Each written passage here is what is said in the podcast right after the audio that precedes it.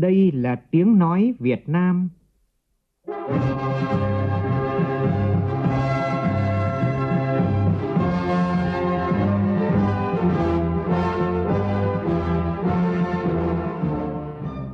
là tiếng nói Việt Nam, phát thanh từ Hà Nội, thủ đô nước Cộng hòa xã hội chủ nghĩa Việt Nam.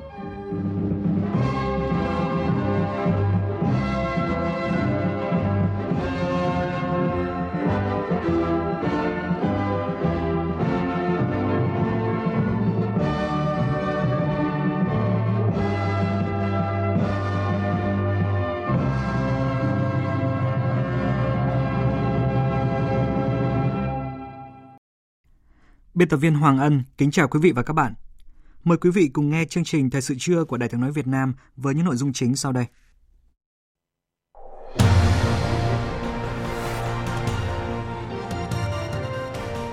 Chủ tịch Quốc hội Nguyễn Thị Kim Ngân dự lễ kỷ niệm 75 năm Quốc dân Đại hội Tân Trào, 75 năm Ngày Cách mạng tháng 8 và Quốc khánh mùng 2 tháng 9. Khai trương hệ thống thông tin báo cáo quốc gia Trung tâm Thông tin Chỉ đạo điều hành của Chính phủ, Thủ tướng Chính phủ và công bố dịch vụ công trực tuyến thứ 1.000 trên Cổng Dịch vụ Công Quốc gia. Mưa lớn những ngày qua gây nhiều thiệt hại cho các địa phương miền núi phía Bắc. Theo dự báo mới nhất, từ hôm nay đến ngày 22 tháng 8, Bắc Bộ, Tây Nguyên và Nam Bộ sẽ có mưa to đến rất to về chiều tối. Trong phần tin thế giới, quân đội Mali nổi dậy bắt giữ Tổng thống, Thủ tướng và nhiều thành viên chính phủ. Tổng thống nước này Boubacar Keita buộc phải tuyên bố từ chức. Đại hội toàn quốc của Đảng Dân Chủ chính thức chọn cựu Phó Tổng thống Joe Biden làm ứng cử viên tham gia tranh cử Tổng thống Mỹ năm nay.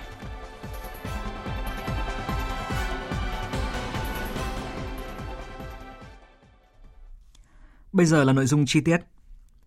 Sáng nay, tại trụ sở chính phủ, Thủ tướng Nguyễn Xuân Phúc dự và tiến hành nghi thức khai trương hệ thống thông tin báo cáo quốc gia, Trung tâm Thông tin Chỉ đạo điều hành của Chính phủ, Thủ tướng Chính phủ bắt đầu đi vào hoạt động từ ngày hôm nay – Tại sự kiện cũng diễn ra lễ công bố dịch vụ công thứ 1.000 trên Cổng Dịch vụ Công Quốc gia. Cùng dự sự kiện tại đầu cầu Hà Nội có các Phó Thủ tướng Chính phủ, lãnh đạo các bộ ngành, 63 địa phương tại các đầu cầu trực tuyến.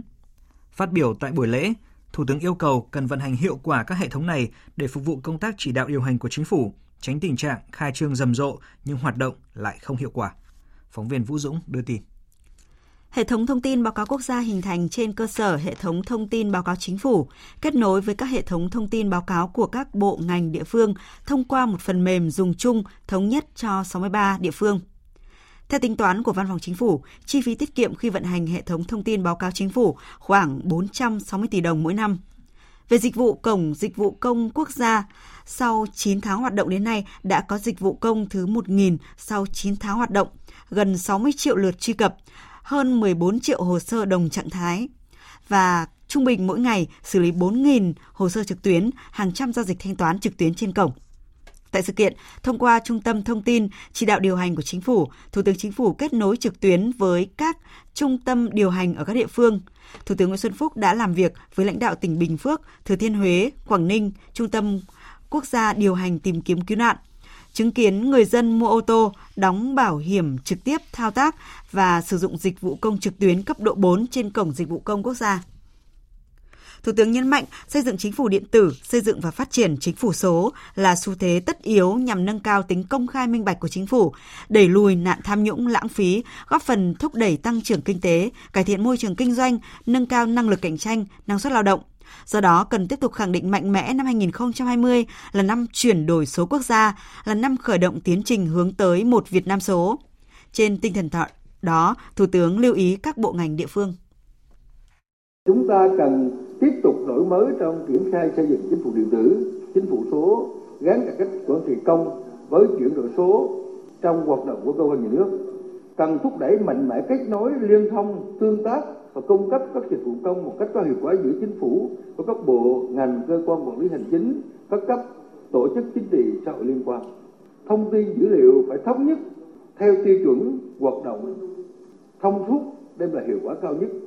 Thúc đẩy mạnh mẽ cán bộ công chức làm việc trên môi trường mạng, cần phải đào tạo, nâng cao năng lực công nghệ thông tin, trang bị kỹ năng số cần thiết để có những thay đổi nhanh chóng ngày càng thích ứng với môi trường làm việc trên mạng hiện nay thì cái hệ thống cán bộ chúng ta cũng chưa phải thành thạo môi trường mạng cách căn bản tôi mong rằng Trong thời gian tới, công chức, viên chức nhà nước phải là những người tinh thông nghiệp vụ và giỏi về công nghệ. Trong tương lai, Thủ tướng đề nghị phải hướng tới xây dựng hệ thống thông tin chia sẻ liên chính phủ trong một số lĩnh vực với các nước trên thế giới, đặc biệt đối với các nước ASEAN, giúp tăng cường ngoại giao và thúc đẩy hợp tác hội nhập quốc tế. Sáng nay tại nhà Quốc hội đã diễn ra lễ kỷ niệm 75 năm cách mạng tháng 8, 75 năm Quốc dân Đại hội Tân Trào, trao tặng huân chương lao động và bằng khen của Thủ tướng Chính phủ cho những người có thành tích xuất sắc trong quá trình công tác, góp phần vào sự nghiệp xây dựng chủ nghĩa xã hội và bảo vệ Tổ quốc. Chủ tịch Quốc hội Nguyễn Thị Kim Ngân cùng các Phó Chủ tịch Quốc hội Uông Chu Lưu, Đỗ Bá Tị, Phùng Quốc Hiển tham dự lễ kỷ niệm. Phản ánh của phóng viên Lê Tuyết. Cách mạng tháng 8 là thắng lợi của sức mạnh đại đoàn kết toàn dân, là thắng lợi của tư tưởng Hồ Chí Minh và đường lối cách mạng của Đảng ta gắn độc lập dân tộc với chủ nghĩa xã hội, gắn sức mạnh dân tộc với sức mạnh thời đại. Ra đời trong khói lửa của cuộc đấu tranh cách mạng, Quốc hội nước ta vừa là thành quả, vừa là yêu cầu bức thiết của cách mạng. Quốc hội là biểu tượng của độc lập dân tộc, đại đoàn kết dân tộc, hiện thân của ý chí kiên cường và nghị lực phi thường của dân tộc Việt Nam. Gần 75 năm qua, Quốc hội đã luôn đồng hành cùng các bước phát triển của dân tộc, ngày càng thực hiện tốt hơn vai trò là cơ quan đại biểu cao nhất của nhân dân, cơ quan quyền lực cao nhất của nước Cộng hòa xã hội chủ nghĩa Việt Nam. Tại buổi lễ đã diễn ra lễ cho tặng huân chương lao động và bằng khen của Thủ tướng Chính phủ cho những người có thành tích xuất sắc trong quá trình công tác, góp phần vào sự nghiệp xây dựng chủ nghĩa xã hội và bảo vệ Tổ quốc – Phát biểu tại lễ trao tặng, Chủ tịch Quốc hội Nguyễn Thị Kim Ngân đánh giá cao những đóng góp của những cá nhân được tặng thưởng, đồng thời cho rằng để có những thành quả này, Quốc hội đã không ngừng đổi mới, kế thừa, phát huy những thành tích đã đạt được, ngày càng nâng cao hiệu quả công tác. Hoạt động của Quốc hội kể từ ngày Đại hội Quốc dân Tân Trào 75 năm qua đã có nhiều thế hệ tiếp nối kế thừa để xây dựng nền móng cho đất nước ta, cho nền dân chủ và hoạt động của Quốc hội có được ngày hôm nay, đó là có sự đóng góp to lớn của tất cả các thế hệ cán bộ lãnh đạo của Quốc hội Việt Nam, các cơ quan, ủy ban thường vụ Quốc hội, văn phòng Quốc hội và các cá nhân. Các đồng chí đã thực hiện tốt vai trò người lãnh đạo, nhà lập pháp, xây dựng chính sách và đã có những cái đóng góp quý báu cho quá trình hoàn thiện hệ thống pháp luật, kịp thời thể chế hóa những cái chủ trương, đường lối, nghị quyết của Đảng. Các đồng chí đã đóng góp vào cái việc đổi mới quy trình lập pháp, giám sát và quyết định những cái vấn đề quan trọng của đất nước góp phần tạo ra những cái dấu ấn quan trọng trong hoạt động quốc hội trong những nhiệm kỳ vừa qua và đặc biệt trong nhiệm kỳ này. Trong đó phải kể đến những đóng góp trong việc xây dựng và trình quốc hội thông qua hiến pháp năm 2013, một bước tiến mới trong lịch sử lập hiến của nước ta, tạo ra nền tảng pháp lý vững chắc cho thời kỳ đẩy mạnh toàn diện công cuộc đổi mới đồng bộ cả về kinh tế chính trị đáp ứng nhu cầu xây dựng và bảo vệ đất nước và hội nhập quốc tế trong tình hình mới. Các đồng chí đã nỗ lực nghiên cứu, vận dụng sáng tạo để cùng với tập thể bảo đảm mỗi quyết sách mà Quốc hội thông qua luôn quán triệt nghiêm túc chủ trương đường lối của Đảng và nó kích tinh ý chí nguyện vọng của cử tri và các tầng lớp nhân dân. Tại buổi lễ, Chủ tịch Quốc hội Nguyễn Thị Kim Ngân trao tặng huân chương lao động hạng nhất cho Phó Chủ tịch Quốc hội Uông Chu Lưu, Phó Chủ tịch Quốc hội Phùng Quốc Hiền, Tổng thư ký chủ nhiệm Văn phòng Quốc hội Nguyễn Hạnh Phúc, trao huân chương lao động hạng nhì cho 6 cá nhân.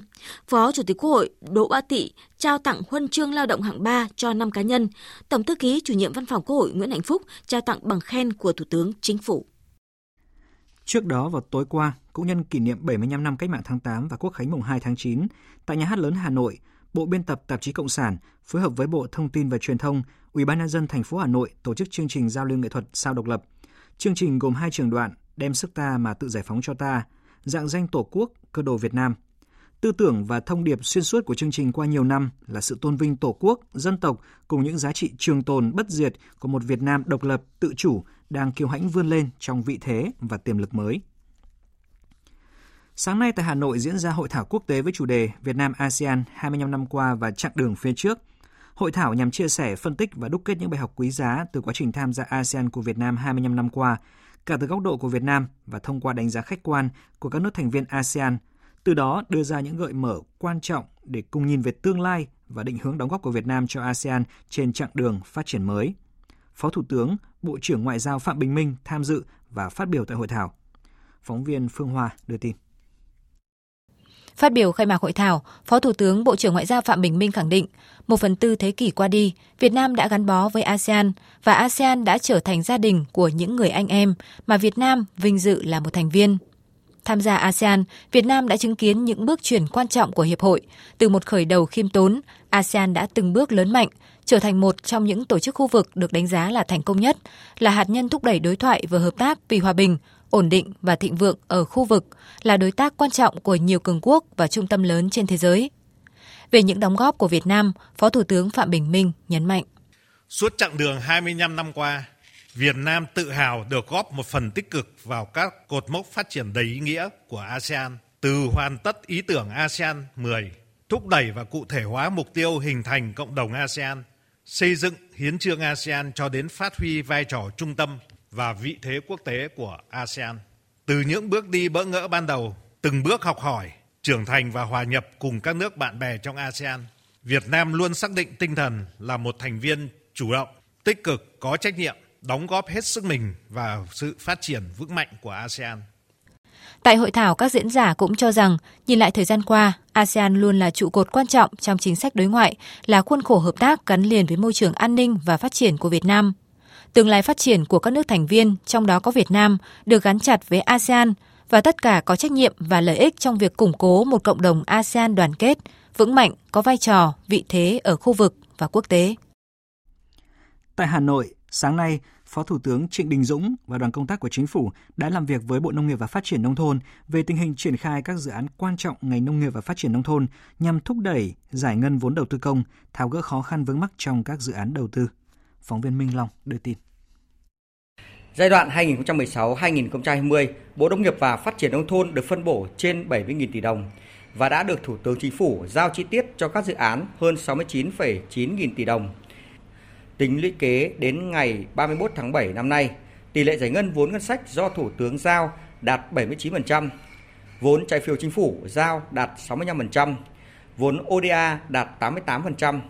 Theo đó, lũy kế giải ngân vốn trung hạn 2016-2020 đến nay đạt 74,3% kế hoạch giao. Bộ trưởng Bộ Nông nghiệp và Phát triển Nông thôn Nguyễn Xuân Cường cho biết, tình hình giải ngân vốn đầu tư công có chiều hướng chuyển biến tích cực hơn các năm trước là nhờ Bộ đã linh hoạt, giả soát, nhận diện rõ từng nhóm vấn đề và đi sâu vào từng dự án cụ thể để kịp thời tháo gỡ khó khăn, đẩy nhanh tiến độ công trình và giải ngân vốn. Đây là thời điểm đầu tiên chúng ta chuyển hình thức đầu tư từ việc là ăn đồng cứ năm nào biết năm đó. Sang một chương trình đầu tư tiếp cận theo hướng bền vững là đầu tư trung hạn giai đoạn. Căn cứ nguồn lực quốc gia căn cứ sản nợ công bố trí cơ cấu thế nào hoàn thiện thiết chế để đảm bảo cho phát triển bền vững có chủ đích và có kiểm soát. Gợi ý tại buổi làm việc, Phó Thủ tướng Trịnh Đình Dũng nêu rõ, giai đoạn 2021-2025, ngành nông nghiệp sẽ có nhiều nhiệm vụ đặc biệt quan trọng, có nhu cầu sử dụng vốn đầu tư rất lớn như phát triển vùng đồng bằng sông Cửu Long bền vững và nhiều nhiệm vụ khác về thủy lợi, bảo vệ dự trữ nguồn nước ngọt, đầu tư nâng cấp hồ đập, gia cố bảo vệ đê điều, hệ thống hạ tầng thủy sản. Yêu cầu Bộ tập trung tháo gỡ các điểm nghẽn, thúc đẩy giải ngân đầu tư công để đạt được mục tiêu đề ra, đồng thời phối hợp cùng với các bộ ngành liên quan để tháo gỡ khó khăn các khâu trong thủ tục đầu tư, thực hiện đầu tư, giải phóng mặt bằng, thi công xây dựng.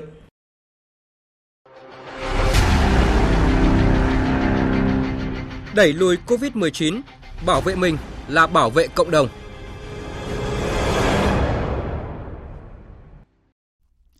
Ban chỉ đạo quốc gia phòng chống dịch COVID-19 cho biết, sáng nay không có ca mắc mới nào được ghi nhận. Hiện Việt Nam vẫn có 989 bệnh nhân. Trong số các bệnh nhân đang điều trị đã có 100 ca có kết quả xét nghiệm âm tính từ 1 đến 3 lần với SARS-CoV-2. Và theo báo cáo của tiểu ban điều trị, Ban chỉ đạo quốc gia phòng chống dịch COVID-19, có 5 bệnh nhân được công bố khỏi bệnh tại Bệnh viện Trung ương Huế cơ sở 2. Đây đều là những bệnh nhân có bệnh lý nền nặng. Theo chỉ đạo của Ủy ban nhân dân thành phố Hà Nội, bắt đầu từ hôm nay, thành phố sẽ thực hiện việc ngồi giãn cách tối thiểu 1 mét đối với những nơi có nguy cơ lây lan dịch COVID-19 là các nhà hàng ăn uống, quán bia hơi, giải khát cà phê, đồng thời yêu cầu thực hiện các biện pháp đo thân nhiệt cho khách, bố trí nước sát khuẩn. Và theo ghi nhận của phóng viên Đài Tiếng nói Việt Nam trong sáng nay, nhiều cửa hàng quán nhậu đã thực hiện và chấp hành tốt yêu cầu của thành phố. Trong sáng nay, tại nhiều quán bia, nhà hàng, các cửa hàng cà phê đã thực hiện nghiêm túc chỉ thị của thành phố trong việc giãn cách chỗ ngồi đối với khách hàng.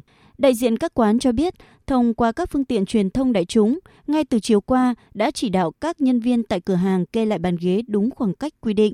Thậm chí đối với nhiều cửa hàng lớn, lượng bàn nhậu giảm hẳn 1 phần 3 và được kê cách nhau đến 2 tới 3 mét. Chị Nghiêm Huệ, chủ quán bia hơi trên đường Nguyễn Phong Sắc, quận Cầu Giấy cho biết. Ở cửa hàng chúng tôi thì hiện nay là đã có máy đo nhiệt độ cho khách.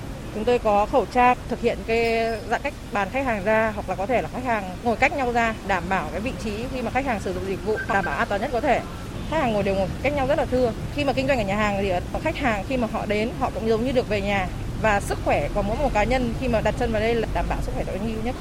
Cùng với đó, tại các quán ăn, nhà hàng ăn uống, cà phê, nước giải khát cũng thực hiện đầy đủ chủ trương này của thành phố. Trước lối đi vào, các cửa hàng đều để dung dịch rửa tay sát khuẩn cho khách hàng, đồng thời cho nhân viên kiểm tra thân nhiệt, phát khẩu trang miễn phí. Anh Trần Thanh Bình, chủ cửa hàng buffet Bed Green ở Trần Vĩ và chị Nguyễn Thị Hương, quản lý cửa hàng cà phê trên phố Kim Mã cho hay. Bình thường thì mình xếp khách ờ, đầy đủ, tức là các bàn nhưng bây giờ hiện tại thì mình chỉ xếp 50% thôi cứ một bàn lại cách một bàn. Không gian của nhà hàng thì hiện tại thì đang có khoảng 60 bàn, ờ, một ngày chỉ bán được khoảng 30 bàn. Số lượng khách mình không dám nhận nhiều, tránh ờ, ảnh hưởng đến dịch. Cửa hàng của chúng tôi cũng thực hiện theo quy định của, của Ủy ban thành phố đưa ra. Chúng tôi cũng sẽ giãn cách đối với các khách hàng đến đây và khuyến khích mọi người ờ, mua mang về nhà hoặc là đến cơ quan hoặc là gọi ship đến. Khẩu trang, nhân viên đều được trang bị khẩu trang, nước rửa tay, sát khuẩn. Khách hàng đến đây thì đều được ờ, đo thân nhiệt và dùng nước sát khuẩn trước khi bước vào cửa hàng. Mặc dù vậy, vẫn còn không ít các chủ cơ sở kinh doanh chưa thực hiện đầy đủ yêu cầu của thành phố. Nhiều người dân hiện chưa nắm được thông tin về quy định giãn cách ngồi tối thiểu 1 mét. Lý do được các chủ cửa hàng này đưa ra là có biết chủ trương này của thành phố, song do diện tích quán chật hẹp nên chưa thực hiện được ngay. Nhưng sau khi được lực lượng chức năng tại cơ sở tuyên truyền vận động thường xuyên qua nhiều hình thức và cam kết trong ngày hôm nay sẽ thực hiện việc bố trí nhân viên sắp xếp lại không gian theo đúng quy định nhằm góp phần chung tay cùng thành phố trong phòng chống dịch bệnh COVID-19. Cũng từ hôm nay, tại tỉnh Quảng Ninh, chính quyền tỉnh này tiếp tục dừng hoạt động của các cơ sở kinh doanh karaoke vũ trường thực hiện tạm dừng các hoạt động của các cơ sở kinh doanh dịch vụ massage, quán bar, quán rượu, câu lạc bộ, dịch vụ internet, trò chơi điện tử, cơ sở làm đẹp, phẫu thuật thẩm mỹ hay là vật lý trị liệu. Bên cạnh đó, chính quyền tỉnh Quảng Ninh cũng đã thành lập các chốt kiểm soát liên ngành để kiểm soát người và phương tiện từ tỉnh Hải Dương vào địa phương. Ghi nhận của Duy Thái, phóng viên Đài tiếng nói Việt Nam thường trú khu vực Đông Bắc. Thị xã Đông Triều đã nhanh chóng phối hợp với các ngành chức năng thành lập chốt kiểm soát tại tất cả các cửa ngõ ra vào tiếp giáp với tỉnh Hải Dương – gồm 5 chốt đường bộ và 2 chốt đường thủy. Các phương tiện lưu thông qua đoạn chốt Vàng Chua thuộc thị xã Đông Triều, tỉnh Quảng Ninh khá đông. Tất cả người di chuyển qua khu vực này đều phải thực hiện đo thân nhiệt, khai báo y tế. Trung tá Nguyễn Đức Mạnh cho biết.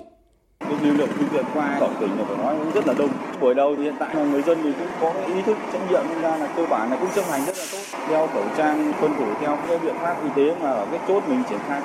Nhằm kiểm soát tình hình lây lan virus SARS-CoV-2, Tạm thời, các phương tiện vận tải hành khách công cộng cá nhân, xe chở hàng từ tỉnh Quảng Ninh đến thành phố Hải Dương, tỉnh Hải Dương và ngược lại phải dừng hoạt động.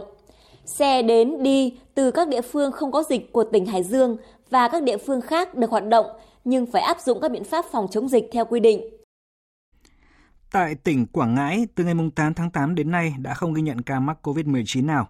Ban chỉ đạo phòng chống COVID-19 của tỉnh này đã lên phương án đón hàng trăm người dân địa phương trở về từ vùng dịch và xem xét nới lỏng giãn cách xã hội. Phản ánh của phóng viên Vinh Thông, thường trú tại miền Trung.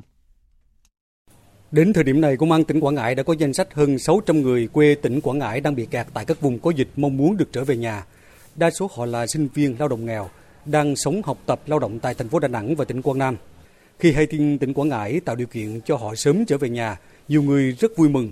Quỳnh Hoàng Nhân, quê ở huyện Sơn Tịnh, hiện là sinh viên trường Đại học Kiến trúc Đà Nẵng cho biết. Khi mà nhận được cái thông tin là Ủy ban Nhân dân tỉnh Quảng Ngãi hỗ trợ để về quê thì em cảm thấy cũng rất là mừng. Mình mắc kẹt ở đây rồi, cuối cùng mình cũng được về quê. Nếu mà về quê thì chắc chắn là phải đi cách ly rồi. Em cảm thấy nó là cái trách nhiệm với lại là cái quy định của nhà nước rồi. Nên là mình phải chấp hành theo để đảm bảo sức khỏe cho mình và gia đình và xã hội. Ngoài các khu cách ly tập trung hiện có, hiện Bộ Tư lệnh Quân khu 5 đã đồng ý cho tỉnh Quảng Ngãi kích hoạt khu cách ly tại sư đoàn 307 huyện Lý Sơn cũng đã kích hoạt khu cách ly của huyện để đón người dân địa phương từ Đà Nẵng trở về. Công tác y tế hậu cần tại các khu cách ly đang được kiểm tra chặt chẽ, đảm bảo an toàn cho người dân và công tác phòng chống dịch. Công an tỉnh Quảng Ngãi đã thông tin đến người dân Quảng Ngãi đang bị kẹt trong vùng dịch có nguyện vọng trở về địa phương, tiếp tục đăng ký với công an tỉnh hoặc công an các huyện thị xã thành phố để phối hợp được đón bà con trở về. Ông Nguyễn Tân Bính, Phó Chủ tịch thường trực phụ trách Ủy ban nhân dân tỉnh Quảng Ngãi cho biết. Công an tỉnh chủ trì phối hợp với các sở ngành, quân sự, giao thông, y tế trên ủy ban tỉnh một cái kế hoạch cụ thể để đón công nhân mình về. Khi về tùy theo tình hình chúng ta tập trung lại từng khu cách ly tập trung không phân biệt người dân địa phương nào hết cách ly 14 ngày đảm bảo cái yêu cầu chống dịch Tiếp theo là những thông tin liên quan đến tình hình mưa lũ tại các địa phương. Phóng viên Minh Long dẫn nguồn tin báo cáo nhanh của Văn phòng Thường trực Ban Chỉ đạo Trung ương về phòng chống thiên tai. Mưa lớn, lũ, lũ quét sạt lở đất đã làm cho 6 người chết ở các tỉnh thành phía Bắc, trong đó Vĩnh Phúc là địa phương thiệt hại nặng nề với hai người bị lũ cuốn trôi. Các tỉnh còn lại gồm Lào Cai một người, Sơn La một người, Lai Châu một người và Thái Nguyên cũng một người. Văn phòng Thường trực Ban Chỉ đạo Trung ương về phòng chống thiên tai đề nghị Ban Chỉ huy phòng chống thiên tai và tìm kiếm cứu nạn các tỉnh, thành phố Bắc Bộ và Bắc Trung Bộ theo dõi sát diễn biến của bão, mưa lũ. Đối với các tỉnh ven biển, tập trung kiểm đếm tàu thuyền trên biển, quản lý chặt chẽ việc ra khơi của các tàu thuyền, triển khai các biện pháp đảm bảo an toàn cho người dân để phòng lũ quét, sạt lở đất khu vực dân cư có nguy cơ mất an toàn. Thưa quý thính giả, mưa liên tiếp trong 4 ngày qua đã gây nhiều thiệt hại cho các tỉnh miền núi Tây Bắc. Tại Lào Cai, Lai Châu và Sơn La đã có 5 người chết, mất tích và 3 người bị thương vì lũ cuốn sạt lở đất. Nhiều công trình hạ tầng cơ sở đã bị hư hỏng, nhiều điểm giao thông bị sạt lở gây ách tắc. Tình hình mưa lũ tiếp tục có những diễn biến phức tạp, các địa phương đang khẩn cấp triển khai các biện pháp để ứng phó phù hợp với từng địa bàn và chú trọng công tác cảnh báo và di rời dân đến nơi an toàn. Phản ánh của nhóm phóng viên cơ quan thường trú Tây Bắc. Tính đến sáng nay, Lào Cai là địa phương chịu thiệt hại nặng nhất trong các tỉnh miền núi Tây Bắc với hai người chết, mất tích và ba người bị thương. Vào dạng sáng nay, tại xã Bản Hồ, thị xã Sapa, một khối lượng lớn đất đá sạt lở khiến căn nhà sập đổ hoàn toàn, làm chủ hộ dân tộc Giao sinh năm 1993 tử vong tại chỗ. Vợ và hai con bị thương được đưa đi cấp cứu tại bệnh viện. Ông Lý Láo Tả, Chủ tịch Ủy ban Nhân dân xã Bản Hồ cho biết. Sau khi uh, nhận được tin báo thì xã đã cái đồng uh, ờ, nhân dân ở trong thôn mới là lực lượng dân quân để đi đào bới. Thì đang ở trên này là đang ờ, trong là vẫn làm mà chay cũng tại thị xã Sapa sáng sớm nay, trong lúc ngủ tại lán để trông coi ao cá của gia đình, anh Tần Vân Dảo, 40 tuổi, dân tộc Giao, trú tại thôn Can Hồ B, xã Ngũ Chỉ Sơn bị lũ cuốn mất tích. Hiện chính quyền địa phương đang tổ chức tìm kiếm nạn nhân trong điều kiện trời vẫn còn mưa. Tại tỉnh Lai Châu, mưa lớn trong 4 ngày qua đã làm hai người tại huyện Tam Đường và Sìn Hồ bị thiệt mạng do sạt lở đất. Nhiều công trình cơ sở hạ tầng, đặc biệt là đường giao thông bị sụt sạt với khối lượng lớn, gây ách tắc giao thông nhiều giờ đồng hồ. Vào đêm qua, mưa lớn đã gây sói lở 2 phần 3 làn đường tại km 350 410 quốc lộ 32 thuộc địa phận xã Phúc Than, huyện Than Uyên. Hiện việc lưu thông trên quốc lộ 32 từ huyện Than Uyên đi thành phố Lai Châu và ngược lại đang gặp nhiều khó khăn. Dự kiến đến cuối giờ chiều nay mới đảm bảo lưu thông an toàn. Cho biết các giải pháp mà địa phương đang triển khai để ứng phó với mưa lũ, ông Trần Văn Xứng, Phó Chủ tịch Ủy ban Nhân dân huyện Tam Đường, tỉnh Lai Châu cho biết. Thời điểm cao điểm thì huyện đã có hệ thống cái ờ, mạng Zalo để thành lập nhóm chỉ đạo tới tất cả các xã thường xuyên theo dõi để phát hiện kịp thời để cái nguy cơ để xử lý và các xã đều có hệ thống nhóm chỉ đạo đến các bản và thực hiện tuyên truyền để thực hiện không ngủ ở những cái đá nương ở những vị trí nguy hiểm để về nhà trong mùa mưa lũ và đảm bảo an toàn thường xuyên theo dõi để phát hiện kịp thời để cái nguy cơ để xử lý Tại tỉnh Yên Bái, từ tối qua đến sáng nay nước sông Hồng từ đầu nguồn đổ về, khiến nhiều tuyến đường và nhiều gia đình ở thành phố Yên Bái bị ngập sâu. Mực nước sông Hồng lúc 9 giờ sáng nay đã trên báo động 3 và dự báo vẫn đang lên nhanh. Công tác khắc phục hậu quả mưa lũ đang được chính quyền các tỉnh miền núi Tây Bắc triển khai tích cực trong điều kiện trời vẫn còn mưa. Theo đánh giá của các địa phương, mưa lớn dài ngày làm đất đá đã non nước, kết cấu đất bờ nhão khiến nguy cơ xả lở đất ở khu vực đồi núi và khu vực dân cư dưới ta luy dương là rất cao. Và tiếp ngay sau đây chúng tôi xin chuyển đến quý vị tin cảnh báo mưa lớn diện rộng do ảnh hưởng của cơn bão số 4.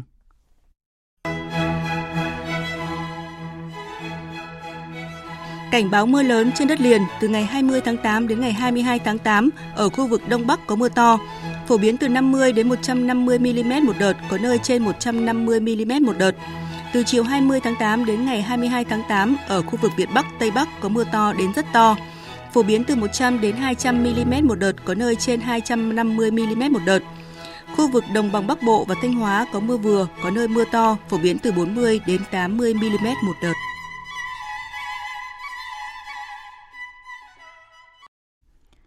Chúng tôi xin mở đầu phần tin thế giới hôm nay bằng những diễn biến bất ngờ trên chính trường Mali. Tổng thống nước này Ibrahim Boubacar Keita hôm qua đã buộc phải từ chức và giải tán quốc hội chỉ vài giờ sau khi bị các binh sĩ nổi loạn bắt giữ. Cuộc đảo chính quân sự này là đỉnh điểm của nhiều tháng khủng hoảng chính trị, cũng như các cuộc biểu tình kéo dài phản đối tình trạng an ninh xuống cấp và tham nhũng tràn lan. Các quốc gia láng giềng Tây Phi đã ngay lập tức quyết định đóng cửa biên giới với Mali, trong khi Hội đồng Bảo an Liên Hợp Quốc cũng triệu tập một cuộc họp khẩn trong ngày hôm nay.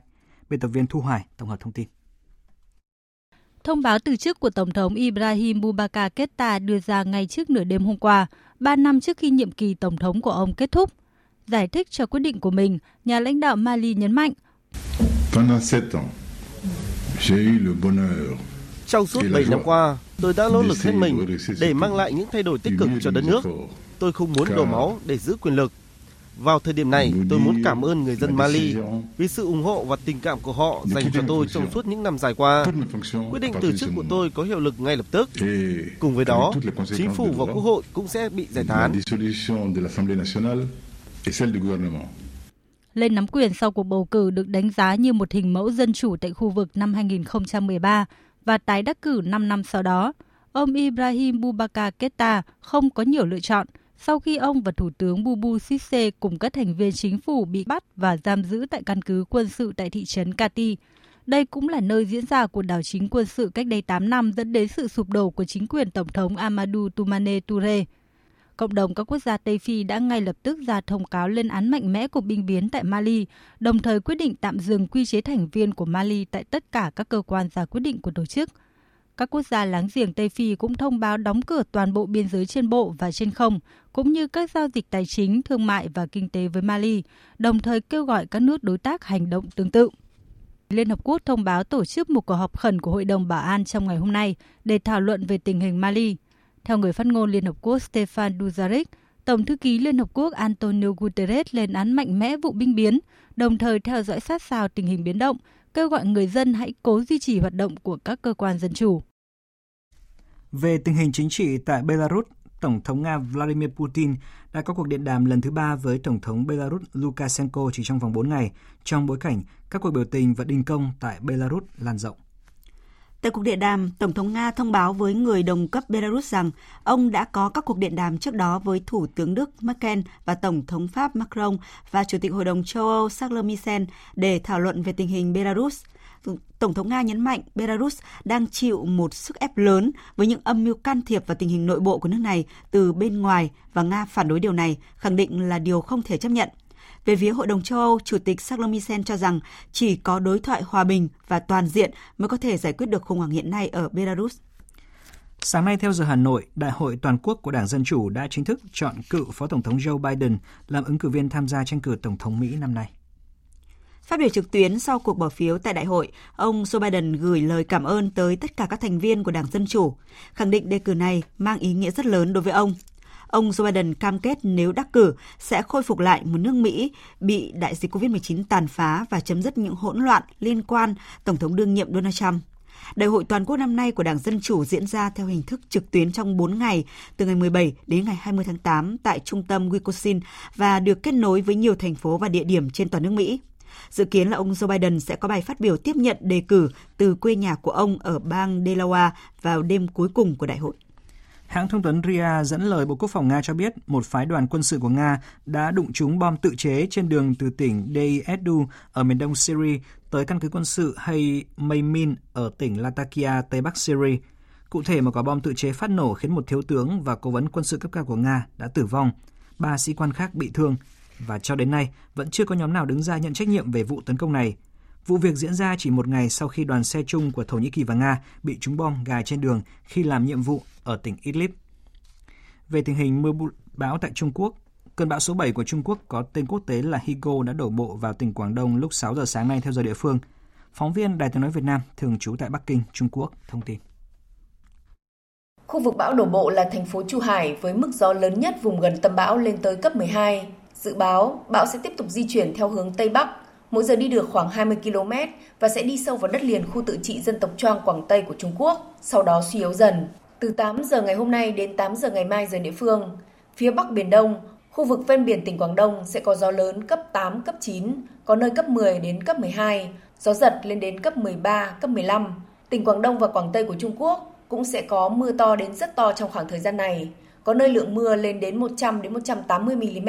Hàng loạt các chuyến tàu tại hai địa phương này đã bị hủy bỏ. Để ứng phó với bão, tỉnh Quảng Đông đã quyết định nâng mức phản ứng khẩn cấp phòng bão từ cấp 4 lên cấp 2. Vào lúc 6 giờ sáng nay giờ địa phương, Đài khí tượng Trung ương Trung Quốc cũng phải tiếp tục phát đi cảnh báo bão màu cam, mức cảnh báo nghiêm trọng thứ hai chỉ sau báo động đỏ. Mưa lớn và bão mạnh xảy ra cùng lúc, Trung Quốc đã phải nâng mức cảnh báo phòng lũ lên cấp 2 và tỉnh Tứ Xuyên của nước này cũng đã lần đầu tiên trong lịch sử phát đi cảnh báo lũ cấp 1. Trong khi đó, đợt lũ lớn nhất từ trước đến nay sẽ đổ vào đập Tam Hiệp vào ngày mai.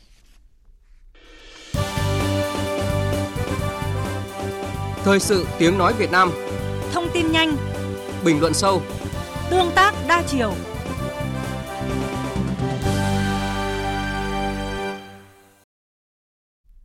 Thưa quý vị thính giả, mùa thu tháng 8 năm 1945 và khí thế cách mạng sôi sục của toàn dân tộc ta lúc bấy giờ đã đem đến cho giới trí thức, đặc biệt là các nhà thơ, nhà văn, một luồng không khí sáng tạo mới.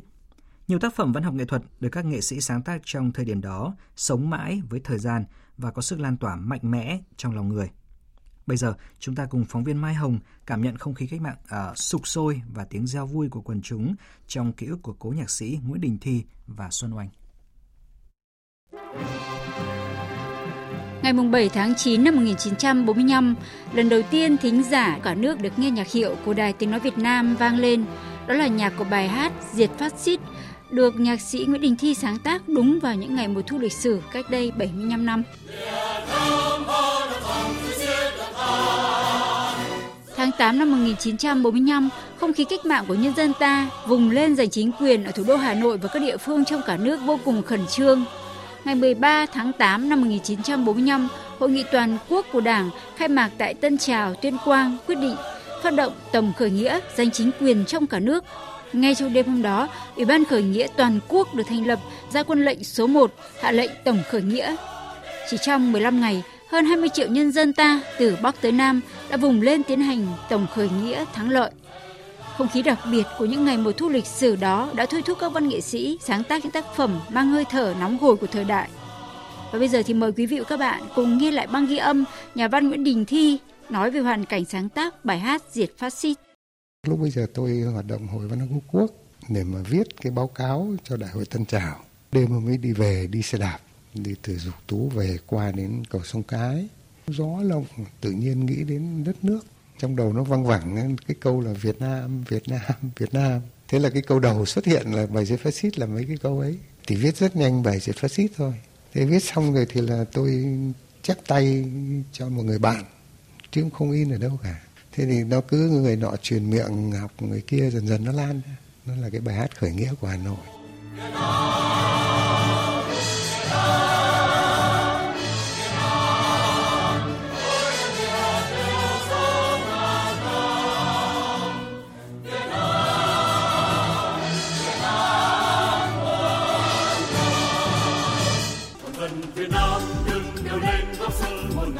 Tại thủ đô Hà Nội, từ sáng sớm ngày 19 tháng 8 năm 1945, hàng chục vạn người dân Hà Nội và các tỉnh lân cận theo các ngã đường kéo về quảng trường nhà hát lớn Hà Nội. Khoảng 10 giờ rưỡi, diễn ra cuộc meeting lớn chưa từng có của quần chúng cách mạng. Đại diện Việt Minh tuyên bố tổng khởi nghĩa. Và theo lời kể của nhạc sĩ Xuân Oanh, bài hát 19 tháng 8 được ông sáng tác ngay trong lúc cùng nhân dân đi biểu tình, nên trong âm hưởng của bài hát có bước đi của quần chúng và có tiếng reo vui của quần chúng. Vừa đi vừa tình vừa viết, viết được câu nào thì hát câu đó. Hát lên đó quần chúng hát theo xong lại viết câu sau là cứ thế cứ thế. Viết cho đến lúc mà quần chúng mà kéo lên đến quảng trường nhà hát lớn thì cái bài hát nó cũng hoàn thành. Cho nên có thể nói là cái bài hát nó ra đời là trong cái không khí biểu tình và từ cái không khí biểu tình mà mà nó đẻ ra bài hát đó. Đúng cái ngày 19 tháng 8. Vì thế cho nên là có thể cảm thấy là trong cái giai điệu và cái hành khúc có cái bước đi của quần chúng và nó có cái tiếng reo của quần chúng. Quần chúng được giải phóng quần chúng đứng lên giành chính quyền. Cho nên là cái lời ở trong bài hát này rất đơn giản. Toàn dân Việt Nam đứng đều lên góp sức một ngày mở đầu nó như thế. Sang một cái giai đoạn 19 tháng 8 thì nó mô tả luôn cái ngày lịch sử ấy lại vừa là cái bước chân của quần chúng nữa. Các bài hát diệt phát xít vào 19 tháng 8 đã, đang và sẽ mãi mãi đi vào lịch sử đấu tranh cách mạng của Đảng và nhân dân ta, in sâu trong tâm khảm mỗi người dân đất Việt và còn mãi vang vọng theo mỗi bước đi lên của đất nước.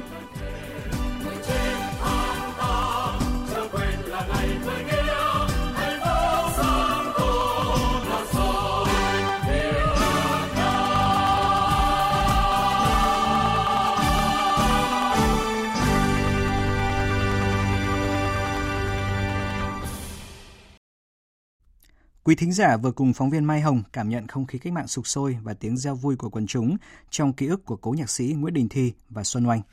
Chương trình Thời sự trưa của Đài Tiếng Nói Việt Nam xin tiếp tục với những tin đáng chú ý khác. Liên minh châu Âu và Việt Nam có nhiều tiềm năng hợp tác trong lĩnh vực biển nhằm hướng tới phát triển xanh và bền vững. Đại sứ trưởng phái đoàn Liên minh châu Âu tại Việt Nam đã khẳng định như vậy tại hội thảo với chủ đề Đối thoại biển phát triển bền vững, chia sẻ quan điểm của Việt Nam và Liên minh châu Âu khai mạc sáng nay tại Hà Nội. Phóng viên Thu Hà thông tin. Hội thảo do Học viện Ngoại giao cùng phái đoàn Liên minh châu Âu tại Việt Nam và quỹ KAS phối hợp tổ chức. Đây là cơ hội trao đổi quan điểm và thực tiễn phát triển bền vững kinh tế biển và thúc đẩy hợp tác biển giữa Việt Nam và Liên minh châu Âu EU.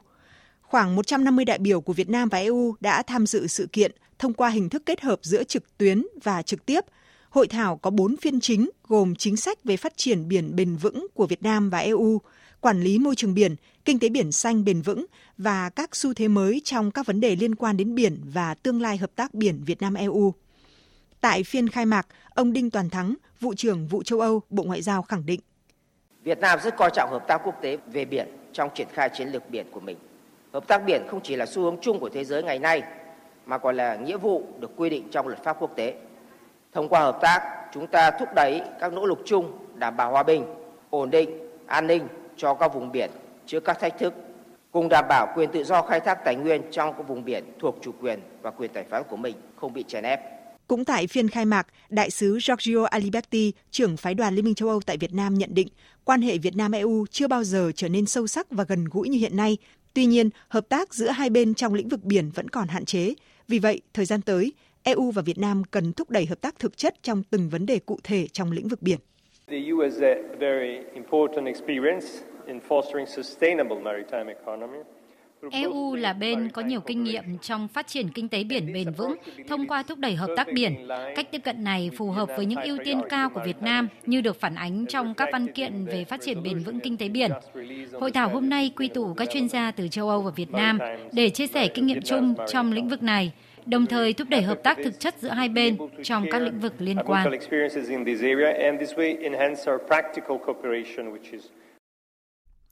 Do diễn biến phức tạp của dịch COVID-19, nhiều trường phổ thông tư thục ở Hà Nội cho biết sẽ tiếp tục lùi lịch tự trường để đảm bảo an toàn cho học sinh, đồng thời lên phương án sẽ dạy học trực tuyến nếu học sinh không thể đến trường vào tháng 9. Ghi nhận của phóng viên Minh Hường trường trung học cơ sở, trung học phổ thông Lê Quý Đôn, tiểu học Lomonosov, trường liên cấp Việt Úc lùi ngày tiệu trường đến ngày 24 tháng 8, các trường Marie Curie, tiểu học, trung học cơ sở, trung học phổ thông Nguyễn Bình Khiêm, trường tiểu học và trung học cơ sở Everett, vân vân thông báo lùi lịch tiệu trường đến đầu tháng 9. Một số trường đã cho học sinh tiệu trường từ ngày 10 tháng 8, hiện cũng cho học sinh nghỉ học đến đầu tháng 9. Với việc lùi thời gian tự trường đến đầu tháng 9, các trường cho biết dù thời gian năm học bị giảm 4 tuần so với các năm trước, nhưng các trường vẫn xây dựng phương án học tập của học sinh đảm bảo số tuần thực học là 35 tuần. Tuy nhiên, một số hoạt động ngoài nhà trường, nội dung học tập riêng có thể sẽ phải cắt giảm bớt cho phù hợp với thời gian năm học. Một số trường cũng đang tính đến phương án sẽ triển khai dạy học online nếu đầu tháng 9 học sinh vẫn không thể tới trường học tập trung. Ông Nguyễn Xuân Khang, hiệu trưởng trường Marie Curie cho biết. Giả sử một cái điều không mong muốn đó là sau mùng 5 tháng 9 các trường vẫn ờ, chưa có điều kiện tập trung ấy, thì triển khai phương án học online thì nó cũng không khó khăn gì nữa bởi vì nền tảng nó đã hình thành rồi bởi vì à, cái nền tảng học online của các nhà trường ấy, nó đã được hình thành từ cái hồi tháng à, 3 tháng 4 của năm nay rồi ờ, tránh dịch Covid-19 lần một nó đã hình thành cái nền tảng à, tương đối tốt ở trong các trường. Ngoài COVID-19 thì một dịch bệnh nguy hiểm khác cũng đang có nhiều nguy cơ xâm nhập vào nước ta đó là chikungunya. Hôm nay, ông Lê Văn Phước, Phó Chủ tịch Ủy ban nhân dân tỉnh An Giang cho biết, trước tình hình dịch bệnh này ở bên kia biên giới đang diễn biến phức tạp, có nguy cơ xâm nhập vào nước ta, Ủy ban nhân dân tỉnh An Giang đã chỉ đạo các đơn vị chức năng tăng cường kiểm soát chặt chẽ tình hình xuất nhập cảnh để phòng chống. Và theo Tổ chức Y tế Thế giới thì các triệu chứng của bệnh này là sốt, đau khớp nghiêm trọng, đau cơ nhức đầu, buồn nôn mệt mỏi và phát ban và các dấu hiệu lâm sàng của bệnh này giống như là bệnh sốt xuất huyết và Zika. Xin chuyển sang các tin quốc tế đáng chú ý. Hãng thông tấn Trung ương Triều Tiên đưa tin, Ủy ban Trung ương Đảng Lao động Triều Tiên tổ chức cuộc họp toàn thể hôm nay để thảo luận và quyết định một vấn đề rất quan trọng trong phát triển cách mạng Triều Tiên cũng như là việc gia tăng hiệu quả hoạt động của đảng cầm quyền. Đây là lần đầu tiên trong vòng 8 tháng qua, Ủy ban Trung ương Đảng Lao động Triều Tiên nhóm họp. Giới quan sát nhận định cuộc họp này có thể tập trung vào các vấn đề tổ chức đảng vì gần đây Đảng Lao động Triều Tiên đã tổ chức các cuộc họp bàn về việc thành lập một ban mới. Về tình hình dịch COVID-19 trên toàn cầu, đến nay trên thế giới đã ghi nhận hơn 22 triệu 200 nghìn ca mắc COVID-19, trong đó có hơn 780 nghìn người đã tử vong. Mỹ vẫn là quốc gia chịu ảnh hưởng nghiêm trọng nhất của dịch COVID-19, tiếp đó là Brazil, Mexico và Ấn Độ. Tổ chức Y tế Thế giới mới đây đã bày tỏ quan ngại về sự gia tăng tốc độ lây lan của dịch COVID-19 do những người trong độ tuổi 20, 30 và 40 gây ra, cho rằng phần lớn những người này không có triệu chứng bệnh và không biết mình bị mắc bệnh, do vậy gây nguy hiểm cho những người có nhóm nguy cơ cao mắc bệnh. Kể từ sau khi Nga trở thành quốc gia đầu tiên trên thế giới cấp phép cho vaccine ngừa COVID-19, cuộc đua tìm kiếm cũng như là sở hữu vaccine thêm phần sôi động và kịch tính. Hiện có nhiều lo ngại để nhận được các hợp đồng đặt cọc tỷ đô, các quốc gia đang gấp rút đốt cháy giai đoạn để tiến tới vạch đích. Và điều này đang tạo nên một cơn sốt giá cũng như là đặt câu hỏi về mức độ an toàn và hiệu quả của những loại vaccine đang được cả thế giới kỳ vọng này. Biên tập viên Phạm Hà thông tin. Trung Quốc hôm qua thông báo một loạt vaccine do tập đoàn dược phẩm của nước này Sinopharm sẽ không vượt quá 144,27 đô la Mỹ cho hai mũi tiêm. Chưa rõ mức giá cụ thể nhưng với mức trần như vậy của Trung Quốc được cho là cao hơn nhiều so với các thông báo của tập đoàn khác. Trước đó có một số tập đoàn trên thế giới đã thông báo giá vaccine với Moderna giao động khoảng 32 đến 37 đô la Mỹ một liều, trong khi tập đoàn Pfizer và đối tác BioNTech tại Mỹ có giá khoảng 40 đô la Mỹ một liều. Tổng giám đốc Tổ chức Y tế Thế giới Tedros Adhanom Ghebreyesus cảnh báo đang có một cuộc đua hợp đồng vaccine với những quốc gia giàu có, bỏ hàng tỷ đô la Mỹ để sở hữu những vaccine đầu tiên cho mình. Chủ nghĩa dân tộc đã thể hiện trong đại dịch và là một trong những nguyên nhân gây ra sự thất bại của chuỗi cung ứng toàn cầu. Đã có giai đoạn một số nước không nhận được những nguồn cung quan trọng, ví dụ như các nhân viên y tế đối phó với dịch bệnh đang gia tăng. Vì vậy, chúng ta không nên lặp lại những sai lầm và cần ngăn chặn chủ nghĩa dân tộc vaccine. Ngoài vấn đề đảm bảo phân phối vaccine công bằng, những lợi nhuận khổng lồ do các hợp đồng vaccine mang lại cũng khiến cuộc đua gai gắt hơn. Ngay sau khi Nga nổ phát súng đầu tiên, hàng loạt quốc gia cũng đang gấp rút các kế hoạch nhằm tiến tới vạch đích. Với tốc độ đua ngày càng gay cấn giữa các quốc gia, khiến nhiều chuyên gia y tế lo ngại về mức độ an toàn và hiệu quả khi các nước sẽ rút ngắn công đoạn trong quá trình phê chuẩn vaccine. Trong lúc này, chính phủ Australia cho biết đã ký được thỏa thuận với công ty dược phẩm AstraZeneca về việc phát triển sản xuất và phân phối vaccine ngừa COVID-19 nếu quá trình thử nghiệm vaccine này của trường đại học Oxford diễn ra thành công. Việt Nga, phóng viên Đài tiếng nói Việt Nam thường trú tại Australia đưa tin. Thủ tướng Scott Morrison khẳng định, vaccine COVID-19 thử nghiệm mà các nhà khoa học thuộc trường đại học Oxford đang nghiên cứu là một trong những vaccine có nhiều hứa hẹn nhất. Bằng thỏa thuận vừa ký kết, Australia sẽ sớm tiếp cận với nguồn vaccine và cung cấp cho mọi người dân nước này. Australia ký thỏa thuận sản xuất vaccine với công ty dược phẩm AstraZeneca trong bối cảnh các nhà khoa học tại trường học Oxford của Anh đang tiến hành thử nghiệm giai đoạn 3 trên hàng nghìn tình nguyện viên đối với vaccine COVID-19 thử nghiệm. Mặc dù vaccine vẫn đang trong quá trình thử nghiệm, song hiện nay Anh đã có nhiều động thái nhằm bổ sung nguồn nguyên liệu phục vụ cho việc sản xuất 100 triệu liều. Tuy vậy, thỏa thuận với Australia lại hoàn toàn khác. Khi công ty AstraZeneca trao cho chính phủ Australia quyền phát triển, sản xuất và phân phối vaccine này. Điều này có nghĩa là nếu nghiên cứu vaccine của các nhà khoa học thuộc trường đại học Oxford thành công, thì Australia sẽ ngay lập tức có được công thức vaccine để tiến hành sản xuất, cung cấp cho người dân. Phần cuối của chương trình Thời sự trưa nay sẽ là trang tin đầu tư tài chính và những thông tin thể thao. Trang tin đầu tư tài chính. Thưa quý vị và các bạn, trên thị trường vàng sáng nay, giá vàng trong nước đã giảm khoảng 1 triệu đồng một lượng so với hôm qua. Cụ thể, giá vàng SJC đang được niêm yết phổ biến ở mức mua vào 56 triệu 250 nghìn đồng một lượng và bán ra 57 triệu 670 nghìn đồng một lượng. Giá vàng dòng thăng long của công ty Bảo Tín Minh Châu niêm yết mua vào ở mức 54 triệu 130 nghìn đồng một lượng, bán ra 55 triệu 530 nghìn đồng một lượng. Sáng nay, theo giờ Việt Nam, giá vàng thế giới giao dịch ở mức 1.955 đô la Mỹ một ounce. Ngân hàng Nhà nước giảm tỷ giá trung tâm 5 đồng xuống 23.204 đồng một đô la. Tại các ngân hàng thương mại như Vietcombank, Vietinbank, niêm yết quanh mức mua vào là 23.060 đồng, bán ra là 23.270 đồng một đô la. Tập đoàn xăng dầu Việt Nam Petrolimex, mã chứng khoán BLX đăng ký bán tiếp 13 triệu cổ phiếu trong tổng số hơn 88 triệu cổ phiếu quỹ đang nắm giữ. Giao dịch dự kiến thực hiện theo phương thức khớp lệnh trên sàn từ ngày 27 tháng 8 đến ngày 25 tháng 9 năm nay. Trên thị trường chứng khoán, nhóm cổ phiếu khu công nghiệp dậy sóng VN Index áp sát mốc 850 điểm là thông tin đáng chú ý. Cụ thể, diễn biến những phút đầu phiên giao dịch khá tích cực với sắc xanh hiện diện trên các chỉ số, dù đà tăng diễn ra không quá mạnh. Nhóm Blue Chip xuất hiện khá nhiều cổ phiếu tăng điểm như BVH, GAS, HPG. Các cổ phiếu khu công nghiệp là điểm sáng trên thị trường với nhiều mã tăng như NTC, GVR. Tương tự thì các cổ phiếu họ Viettel như CTR, VTP cũng tăng khá tốt. Đầu tư tài chính biến cơ hội thành hiện thực. Đầu tư tài chính biến cơ hội thành hiện thực. Thưa quý vị và các bạn, thị trường bất động sản đang chịu tác động mạnh mẽ của dịch COVID-19. Theo nhiều chuyên gia, việc mua bán sáp nhập doanh nghiệp tái cơ cấu các sản phẩm bất động sản trên thị trường là hướng đi phù hợp nhằm thích ứng với những khó khăn hiện nay. Đây là bài toán cân đối nguồn vốn, giữ nhịp thị trường để có cơ hội hồi phục trong giai đoạn tới khi diễn biến của dịch bệnh có các phương án ứng phó linh hoạt, phù hợp, vừa phòng chống dịch và phát triển thị trường. Phóng viên Hà Nho phỏng vấn ông Nguyễn Văn Đính, Tổng thư ký Hội môi giới bất động sản Việt Nam về nội dung này. Mời quý vị và các bạn cùng nghe. Thưa ông là thực tế diễn biến uh, dịch uh, virus COVID-19 thì tác động uh, mạnh đến thị trường bất động sản ạ. Trên thị trường ấy thì một số chủ đầu tư thực hiện tái cấu trúc lại. Ông phân tích như thế nào về cái xu hướng này?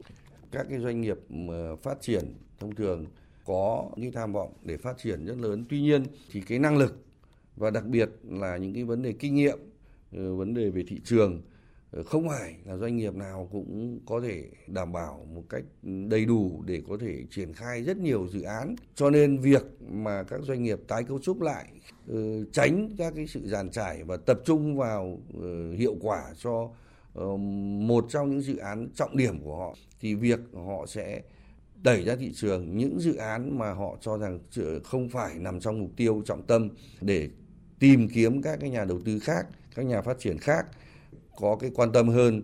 Đây là một trong những cái hoạt động chúng tôi cho rằng nó hoàn toàn là vừa phù hợp quy định của pháp luật mà cũng tạo do cái sự hiệu quả cho việc phát triển các cái dự án được tốt hơn.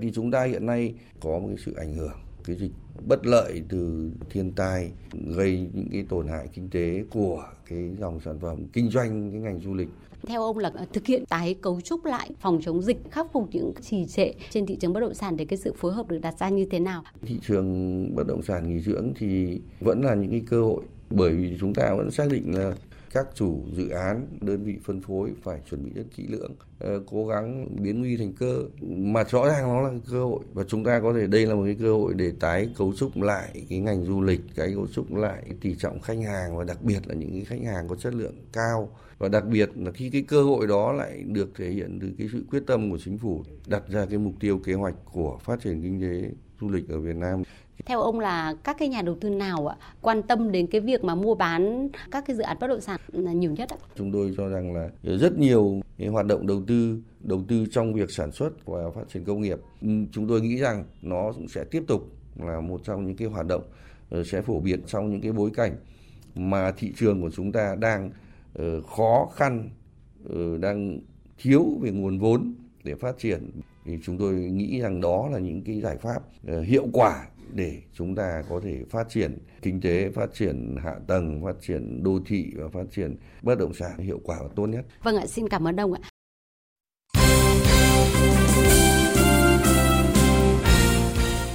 Thưa quý vị và các bạn, Chiều qua buổi tập đầu tiên của đội tuyển U22 Việt Nam trong đợt tập trung lần thứ hai của năm nay diễn ra tại Trung tâm Đào tạo bóng đá trẻ Việt Nam dưới cơn mưa lớn và kéo dài. Trước khi bước vào buổi tập, đội tuyển U22 Việt Nam có biến động nhỏ về nhân sự. Hậu vệ Lê Thành Lâm của Sông Lam Nghệ An bị chấn thương cổ chân trước khi lên tập trung, nên sau khi được các bác sĩ đội tuyển kiểm tra đánh giá, cầu thủ này chia tay với các đồng đội để trở về câu lạc bộ, tiếp tục điều trị hồi phục và quân số hiện tại của U22 Việt Nam là 47 cầu thủ. Với lực lượng khá dồi dào này, huấn luyện viên Park Hang-seo chia làm hai nhóm để tập luyện trên hai sân tập thuộc Trung tâm Đào tạo bóng đá trẻ Việt Nam. Mỗi nhóm sẽ có một ban huấn luyện riêng để đảm bảo công tác chuyên môn. Lý giải về việc triệu tập gần 50 cầu thủ trong đợt tập trung này, huấn luyện viên Park Hang-seo cho biết. V-League có ít cầu thủ U22 được thi đấu, hạng dưới cũng không nhiều. Nên cơ hội đợt này có thời gian dài nên tập trung đúng nhất có thể. Mục tiêu là kiểm tra năng lực, tính cách và cả khả năng hòa nhập. Có một vài cầu thủ mà tôi vẫn chưa nắm rõ được mọi thông tin, thế nên mục tiêu quan trọng nhất là kiểm chứng các phương diện. Vừa qua, VPF đã gửi tới các câu lạc bộ tham dự giải bóng đá chuyên nghiệp Việt Nam hai phương án giải đấu trở lại sau dịch COVID-19 để các câu lạc bộ đóng góp ý kiến. Sau khi nhận được công văn này, câu lạc bộ Quảng Nam một lần nữa đề nghị dừng V-League bởi Đà Nẵng Quảng Nam tiếp tục giãn cách xã hội mà chưa có ngày kết thúc và sẽ không đủ thời gian để chuẩn bị khi giải đấu trở lại vào giữa tháng 9. Còn nếu giải tiếp tục được đẩy lùi lịch thi đấu, sẽ gây khó khăn cho các đội bóng bởi mùa giải năm sau được bắt đầu từ tháng 1. Với câu lạc bộ Hà Nội, tuy không muốn giải đấu bị hủy bỏ, nhưng cũng mong muốn VPF sớm đưa ra phương án mới. Huấn luyện viên Chu Đình Nghiêm nói. Nếu như là bắt buộc, bắt khả kháng mà không thể sử dụng, à, không thể ờ, tham gia giải được thì mới tính đến phương án đấy. Còn nếu mà duy trì được thì phải cố gắng duy trì cái giải đấu. Giải đấu mới chưa qua được một nửa chặng đường mà để mà hủy đi thì rất đáng tiếc cho cầu thủ. Nếu mà quay lại được thì để cho giải đấu thì nó có cái khoảng thời gian để chuẩn bị cái mùa giải 2021. Để mà muộn quá thì nó sẽ cận liền hai giải. Hôm qua, công ty cổ phần giải pháp truyền hình thế hệ mới Next Media phối hợp với Tổng công ty truyền hình cáp Việt Nam chính thức cho ra mắt kênh truyền hình thể thao giải trí On Sport trên cơ sở nâng cấp toàn diện nội dung kênh truyền hình VTC3 của Đài Tiếng Nói Việt Nam. Kênh sở hữu nhiều nội dung thể thao đặc sắc, trong đó phải kể tới các giải đấu của đội tuyển quốc gia Việt Nam. Bên cạnh bóng đá quốc nội, các khán giả của On Sport sẽ được tận hưởng trọn vẹn giải vô địch bóng đá quốc gia Đức Bundesliga năm mùa bóng liên tiếp bắt đầu từ năm 2020 đến năm 2025, cùng nhiều môn thể thao khác như tennis, golf, bóng rổ, bóng truyền, võ thuật.